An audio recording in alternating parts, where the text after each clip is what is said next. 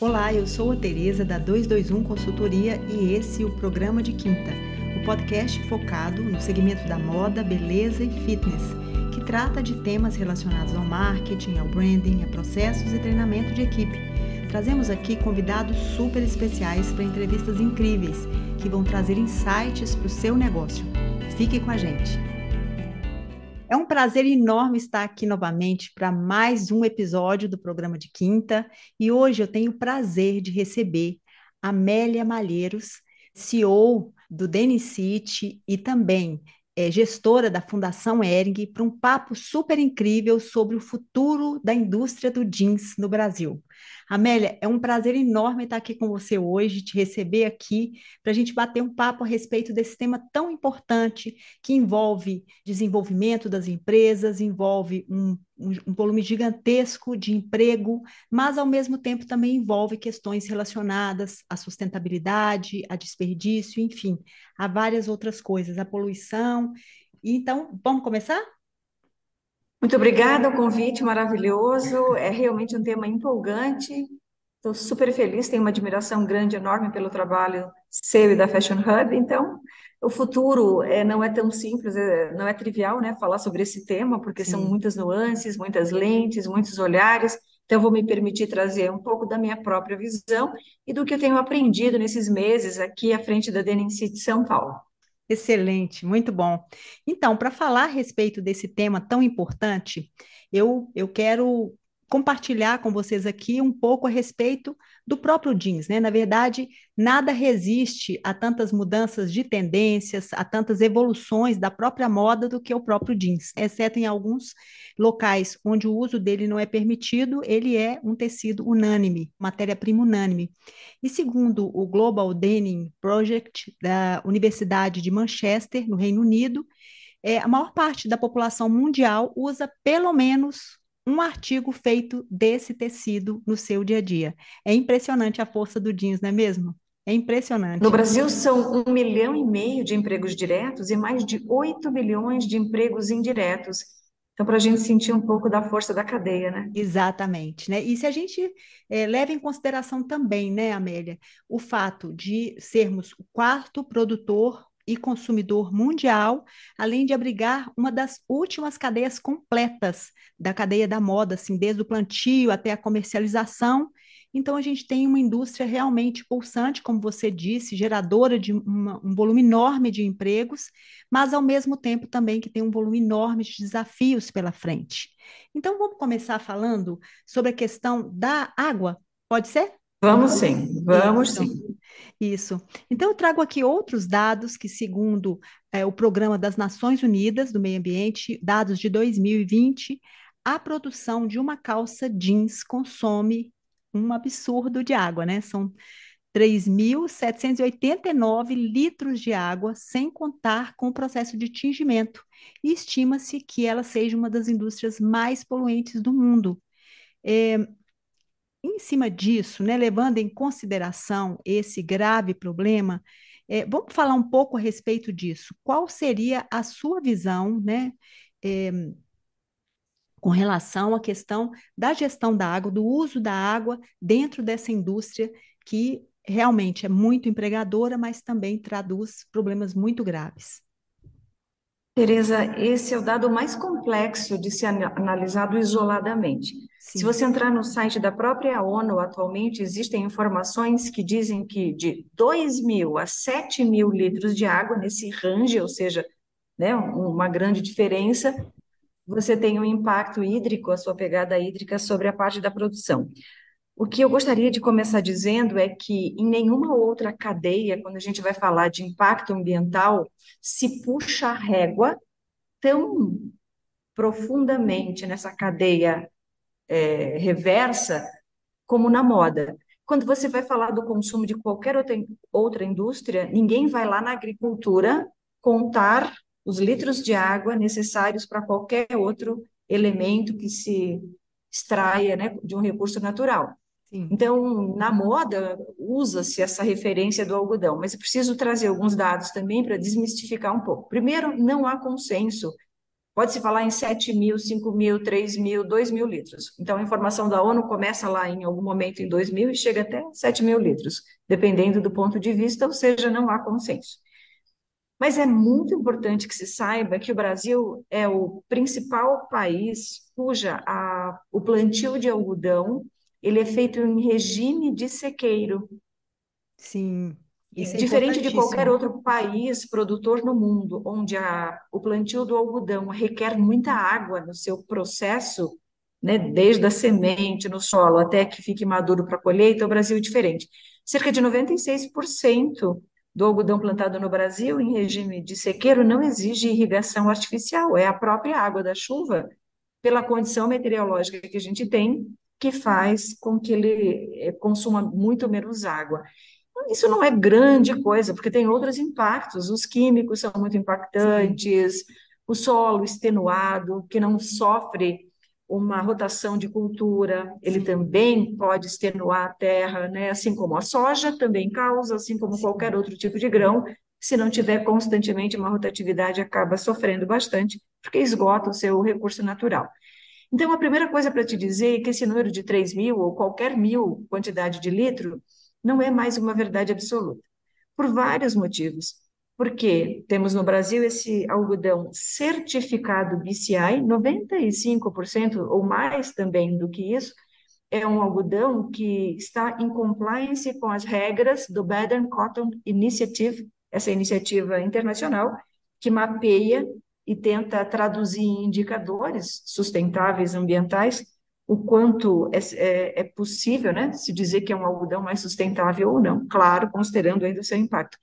De longe que eu estou aqui para defender um ponto de vista de dizer, ah, somos menos ou mais poluentes. Nós, seres humanos, causamos impacto no meio ambiente. Sim. Do dia que nascemos, a nossa, quem usou fralda descartável, sua fralda descartável está no meio ambiente ainda até hoje. 400 anos depois, ela estará, como a gente sabe. Então, nós é que somos né, causadores. Mas, dito isso, que temos um regime de sequeiro no Brasil, que o consumo de água é muito menor, que as técnicas de produção evoluíram sobremaneira nos últimos tempos, nas, nas aulas aqui da Denim City, pelo que eu aprendi aqui com as nossas professoras, com o senhor Schmidt também, que é um especialista internacional no tema, esteve aqui conosco num evento, a redução é tamanha nos processos produtivos e de lavanderia que a gente chega a ficar impressionado. Assim. Dados gerais por exemplo, inclusive a própria Vicunha, num, num, num é, estudo recente, havia, é, junto com a Ecoera, divulgado uma coisa como 5 mil e tantos litros também lá do plantio. Mas sempre esse número muito controverso. A ONU fala, então, que de 2 mil a 7 mil, uma coisa como 4.200 no plantio e uma boa parte na tecelagem, a confecção nada, a lavanderia bastante impactante. Esquecendo um pouco essa parte anterior, né, do, do cultivo do algodão, indo para a lavanderia, o que houve, na verdade, foi uma evolução astronômica dos produtos químicos usados e que hoje consomem assim, uma quantidade quase irrisória de água, quando consomem. Quando uma calça é feita para ser customizada e a gente fala enfeitada, né, para ser tratada na sua última etapa no laser, ela consome praticamente zero pouquíssimos litros que levam só para revelar o efeito do laser na máquina de lavação. Mas na lavanderia, por calça, uma, uma calça consome, então, em processo de lavanderia, mais ou menos 40 litros. Isso é, é, é, assim, é muito menor do que no passado. Se essa água for de reuso, se a lavanderia tiver a capacidade técnica de tratar bem esse efluente, tirando toda a parte sólida dos químicos e fazer com que a água volte para o processo, isso vai cair para 10 litros por calça na lavanderia. Nós temos um parceiro aqui na Denim City que chama-se Garmon, é uma indústria química internacional, estiveram conosco no último evento, e eles desenvolveram um processo chamado smartphone, é uma espuma que substitui o processo na lavanderia e usa um litro de água junto com a espuma dentro da máquina de lavar e eu vi funcionando aqui. Eles sim. fizeram a experimentação aqui conosco para que o processo de lavanderia ocorresse. Então, a verdade é que sim, é, é muito impactante, mas o jeans não é o vilão. porque é na casa do consumidor, é na nossa casa, inclusive, que pelo hábito do brasileiro, que não consegue usar uma calça jeans meses a fio sem lavar, o que seria normal e esperado um país com uma temperatura um pouco mais amena, etc. A gente soa muito, né? Tem toda uma movimentação, usa duas, três vezes, quando muito, uma calça e põe para lavar. Então, é na nossa casa, é no impacto com o, o amaciante, o produto químico usado para lavanderia caseira, onde, se você quiser saber, a gente causa um estrago danado, um bom impacto, e a gente precisa rever muito o nosso hábito.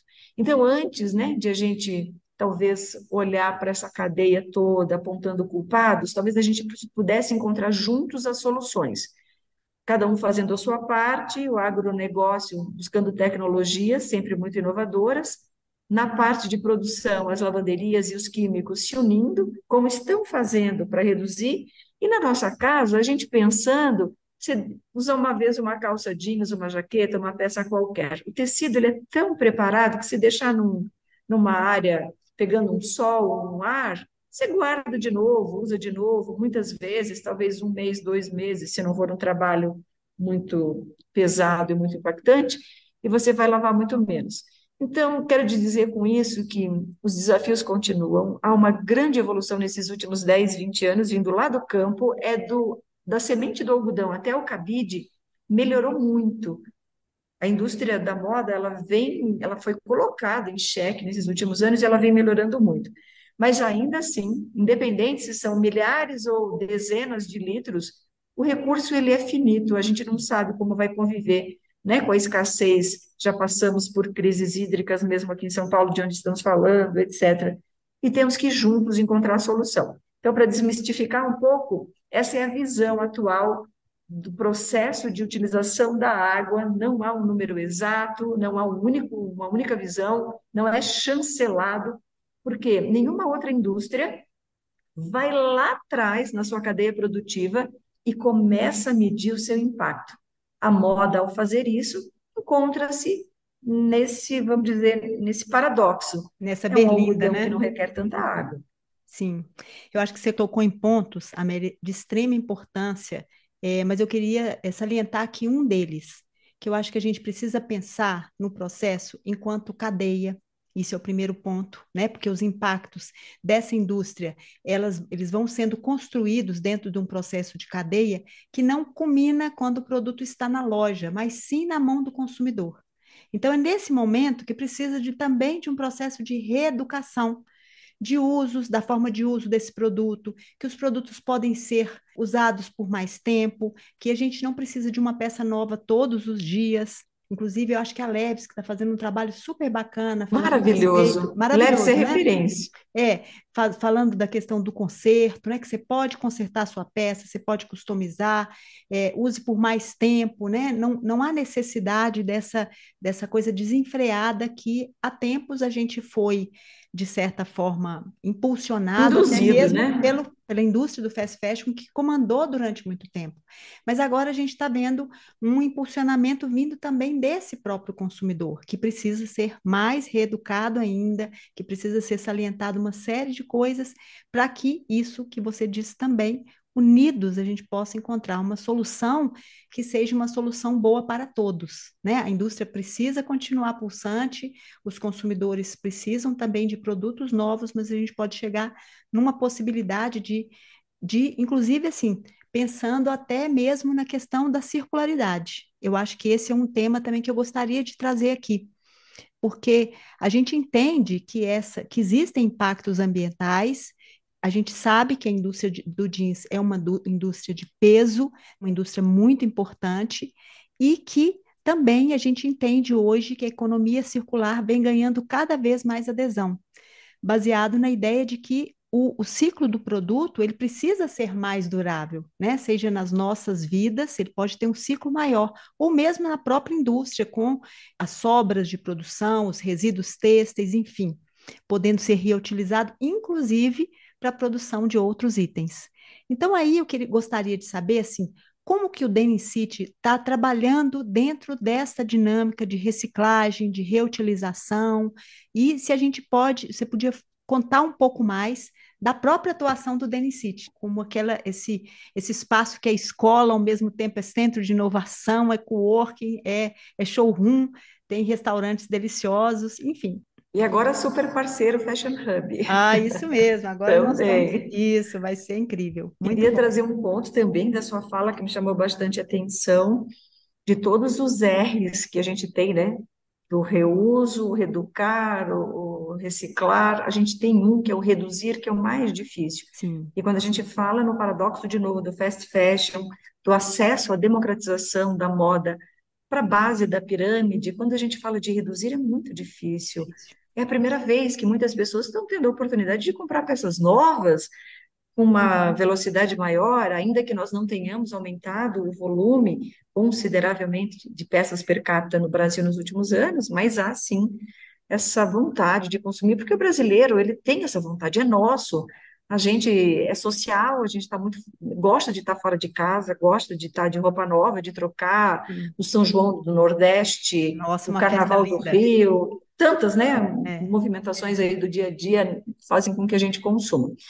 Mas essa é uma conversa que já chegou no board, assim, como você é, fazer com que essa educomunicação, porque é educar e comunicar ao mesmo tempo, Sim. os critérios de uma moda mais justa, ética e sustentável sejam levados em consideração na busca né, do consumidor ao, ao buscar o seu produto de preferência. Então, eu acho que é um tema super importante que você tocou, passa pela redução antes de passar pela circularidade. A circularidade é quando o consumo já está bastante exacerbado, como está nesse momento, com difícil é, demonstração de queda no gráfico de consumo. A gente não vê isso, a gente só vê aumento. Então, a circularidade, ela se torna realmente uma, um modelo mental, porque é, antes de tudo, um modelo mental, né? Você precisa adequar todo o teu modelo de negócio, e isso parte da imaginação de uma outra possibilidade, de você não, aper, não, apertar mais o botão da fábrica para produzir algo vindo de uma matéria-prima virgem, e sim ficar reapertando o mesmo botão da fábrica que produz a partir de matérias-primas que você já descartou, seja no pré-consumo, o que é bem mais fácil para a indústria. O pré-consumo são os resíduos do corte, da Sim. talharia, está dentro de casa ainda. Uhum. As fibras estão separadas por cor, tamanho. O difícil é o pós-consumo. As nossas peças com muita mistura de fibra muitos acessórios, né? O botão, a etiqueta, o, o, o zíper, etc. E tudo isso para ser desmontado e a peça, de novo, passar por um processo de desfibragem, traz, às vezes, uma mão de obra que é impossível de agregar no processo. Essa fibra desfibrada e refibrada, ela não tem o mesmo valor no mercado ainda. Sim. Algumas marcas, no Brasil, até muitas, estão indo forte, né, para recolher as suas, pra, as suas peças, né, as suas coleções ou até de outras marcas nas lojas a Cotton Move aí, outro parceiro da Denim City. Então, para responder um pouco do desafio todo, como a Denim City opera, nós temos esse tripé, então, de atuação, como você mesmo disse, somos um ecossistema, reunimos as principais, nove das dez principais tecelagens brasileiras num único espaço. E a primeira grande inovação é a própria Denim City. Aqui não existe mais o conceito de concorrente. Somos todos competidores no mesmo mercado de atuação. Então, é, para mim, essa já é a grande inovação.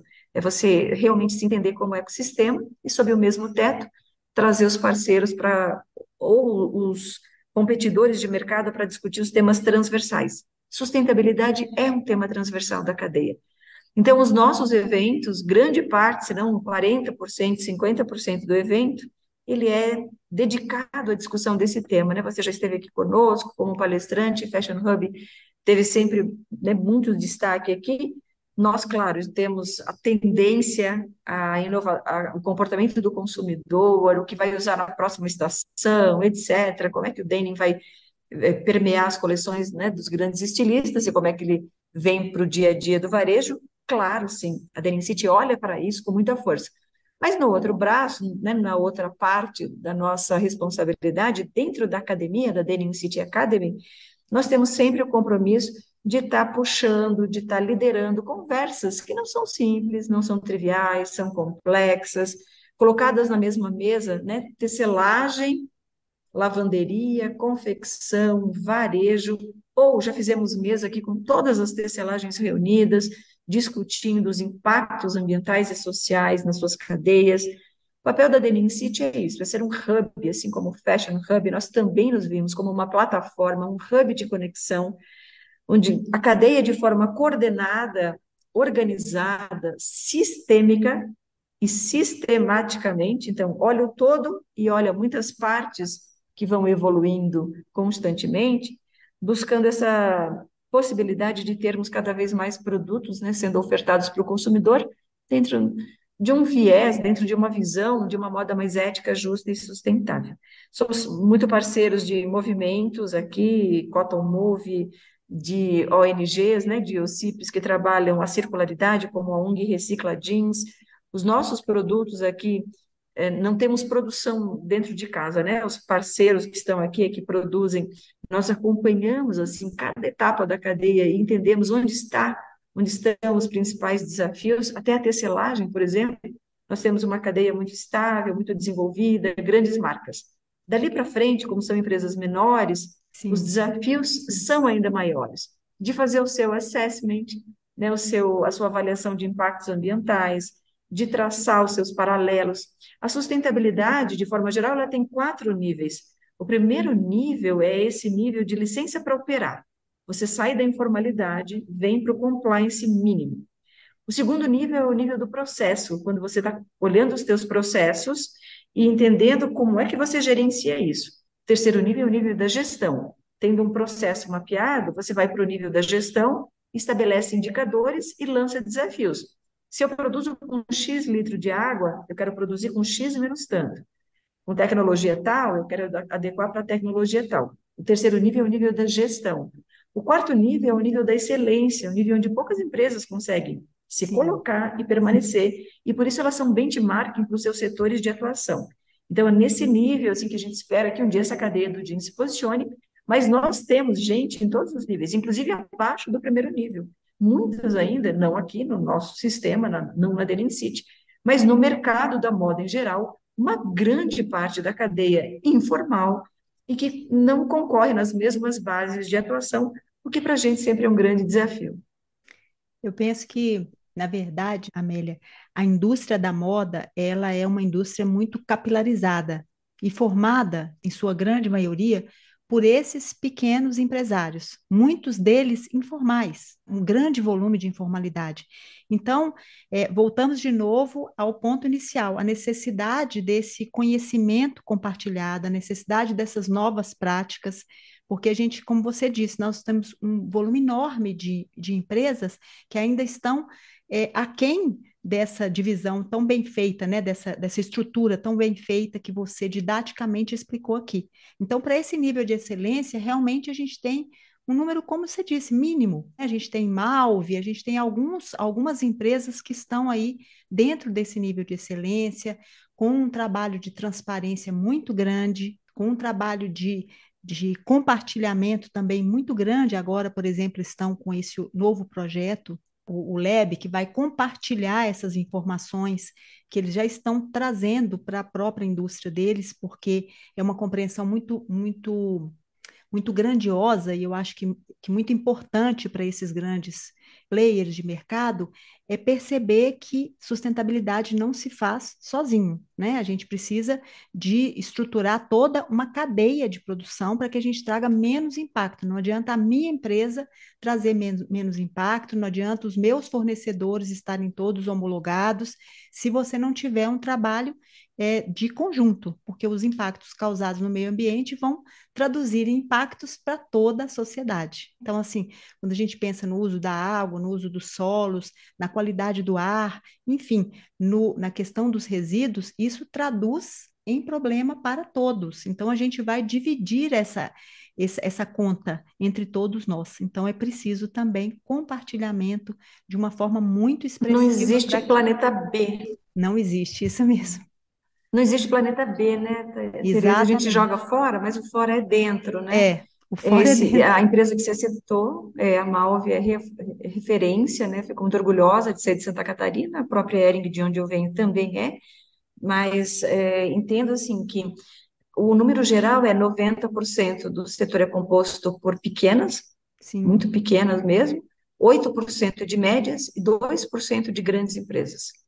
Então, veja, né? É, é assim, é a esmagadora maioria são pequenas empresas que nem sempre têm acesso a boas políticas públicas. O Brasil é carente de boas políticas públicas que fomentem, incentivem, fiscalizem a forma de produzir. Então, né, fica meio que aberto aí a, a cada um encontrar a sua forma de sobreviver e nem sempre é mais adequada. Aqui na Denicite, a gente costuma dizer que quem sabe fazer conta vai para o caminho da sustentabilidade, porque a primeira coisa que a sustentabilidade proporciona é redução de desperdício. Sim. É a primeira coisa é. de água, de produto químico, a, mesmo do recurso humano, das pessoas, né, que vão ser melhor capacitadas para atuar. A tecnologia vem aí com, nosso um suporte incrível. Então, quem sabe fazer conta vai para o caminho da sustentabilidade, porque não vai jogar dinheiro fora. Sim, sim.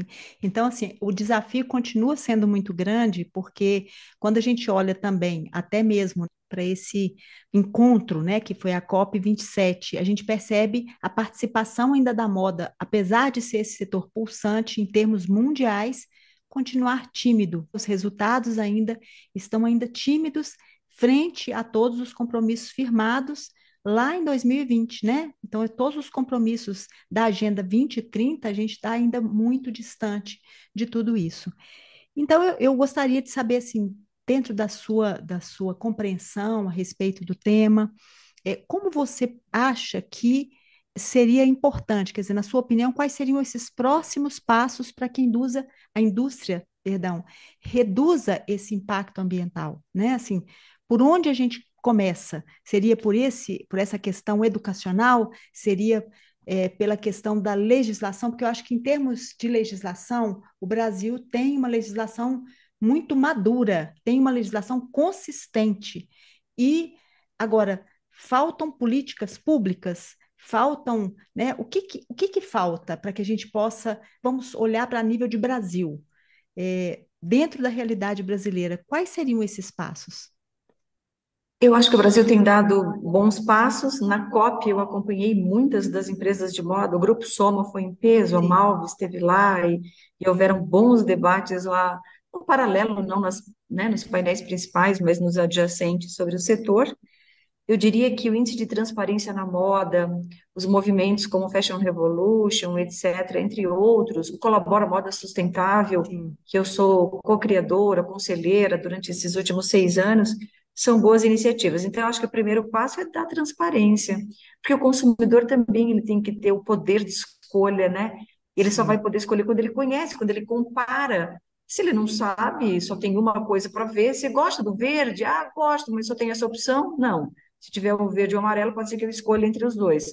Quando o consumidor tiver mais acesso à informação, porque esses índices aí estão escancarando as empresas que estão conseguindo realmente evoluir na temática e outras que estão muito tímidas ainda, é um grande começo. Sim, é óbvio que política pública está sempre nos países mais desenvolvidos, né, a gente vê na Europa toda o pós-consumo, o upcycling já tratado com né, muita seriedade, a Denim City Amsterdã tem projetos incríveis lá com estudantes na House of Denim e com parceria com as grandes marcas icônicas do denim daquele país, daquele hemisfério, é justamente por quê? Porque são políticas públicas que estão à disposição e que fazem o seu papel aí, tanto de fomentar né, as associações, as federações, a BIT, a PEX, a própria a BVTEX, entidades como o Denim City, movimentos como eu participo em Santa Catarina, que é o SCMC, o Santa Catarina Moda e Cultura,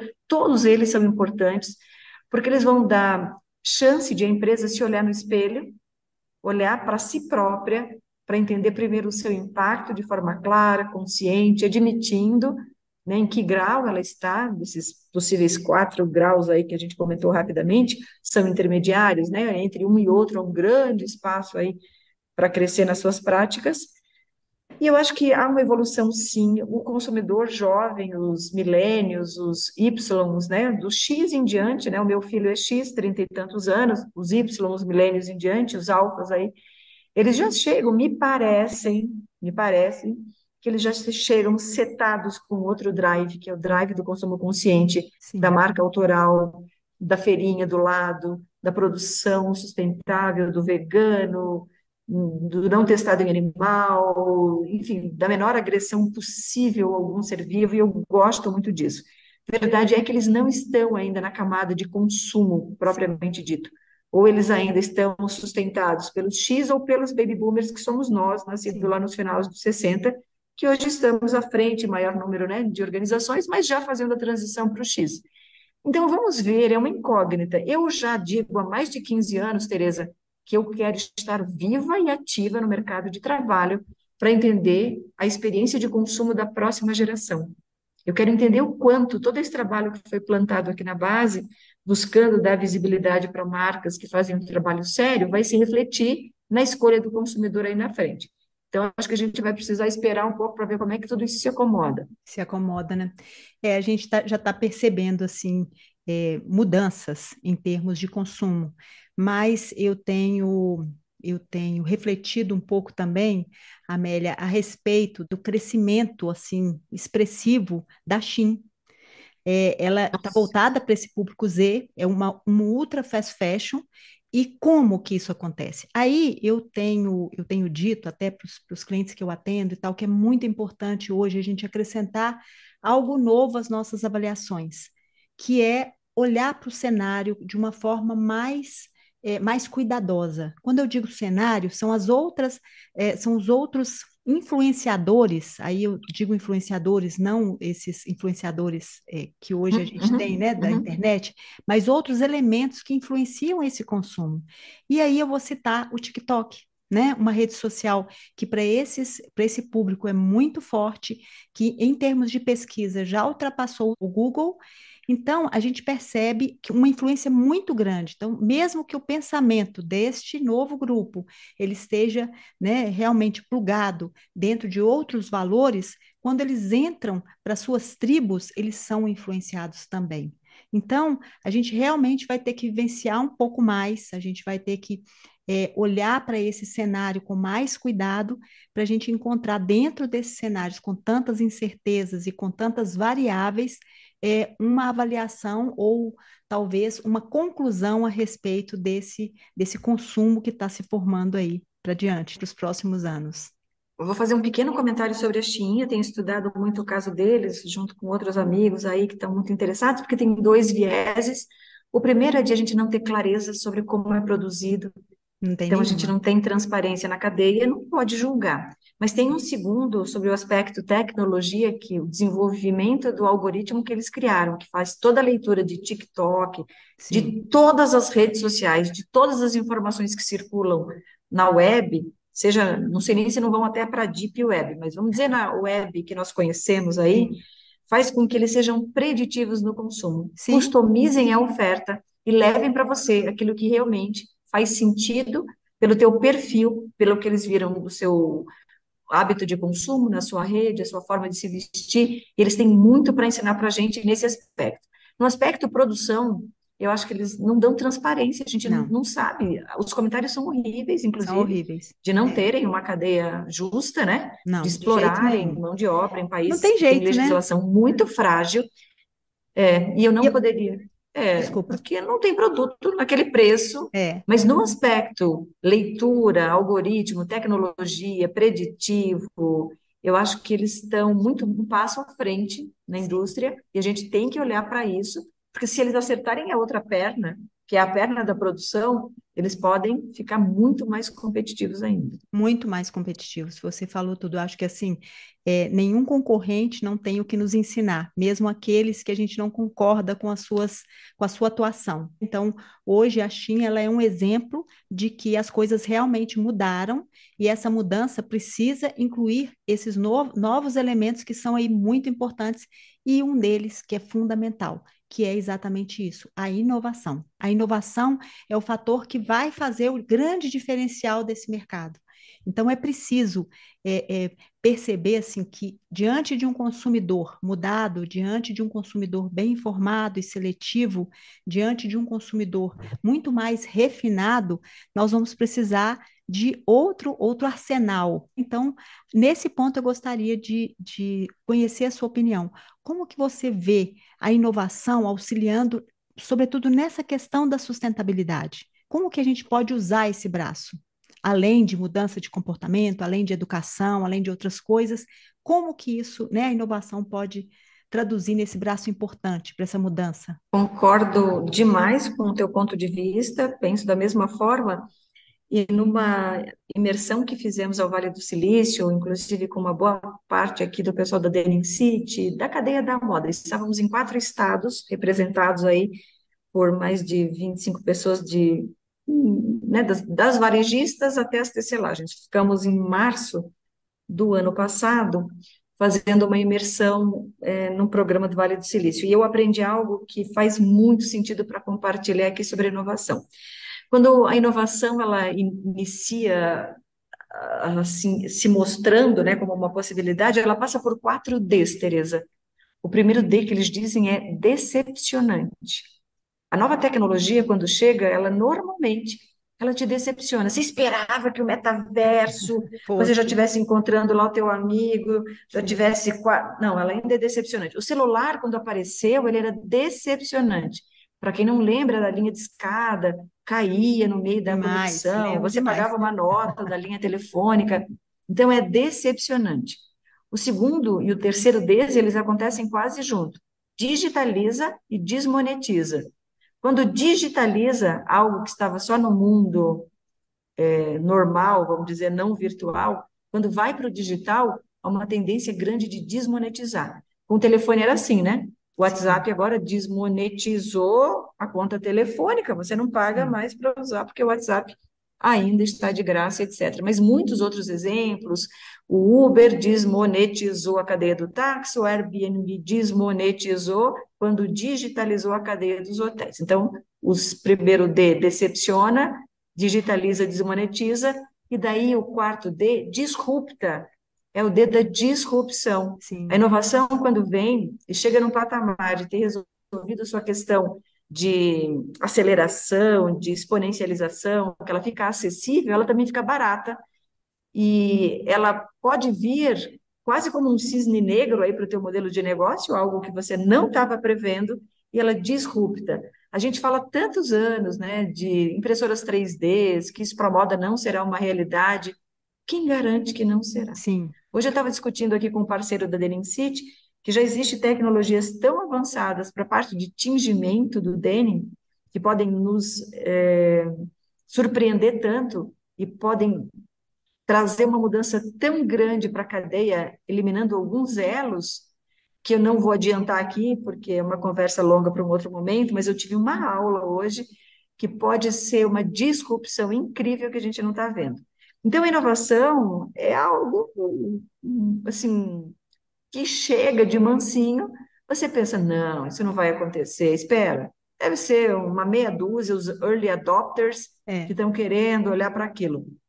Então, ela te decepciona um pouco, depois ela te desmonetiza, digitaliza, e quando ela disrupta o teu negócio, ou você se preparou antes, abriu os olhos, entrou nos hubs da vida, nos fashion hubs da vida, se associou a startups, trabalhou com inovação aberta, trouxe o teu fornecedor, o teu colaborador, o teu cliente, todo mundo para jogar o jogo, ou você talvez tenha que realmente mudar a lógica do teu modelo de negócio, porque você não vai conseguir fazer frente à, à inovação, a essa nova forma, então.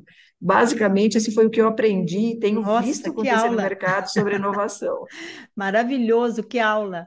E o que você me falou aí me fez lembrar o case da Kodak, né? O Nossa. célebre case da Kodak, né? Assim, a gente, eles tinham todo o estudo a respeito da fotografia digital e falaram: não, isso aí não vai acontecer, não né?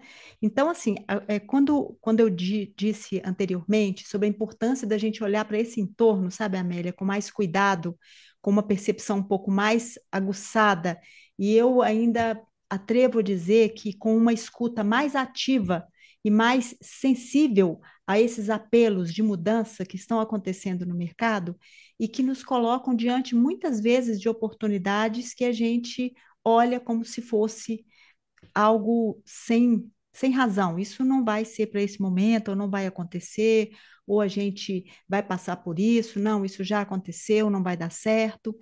E quando você vê, você tem uma, uma possibilidade incrível que você deixou passar e que isso vai fazer o seu negócio morrer. né? Então, é, é preciso pensar isso, né? É, eu gosto muito desse, desse termo, desse, não sei se a gente pode falar que é um termo, uma, um dito que diz assim: não tem jeito de você fazer omelete sem quebrar os ovos. Então, você É precisa verdade. realmente entrar no processo, você precisa realmente entender daquilo, né? aprofundar-se, porque a gente vive hoje num momento que a sustentabilidade é, de fato, a bola da vez, é uma necessidade. A gente está vendo o volume de chuvas, a escassez hídrica, a biodiversidade cada vez mais.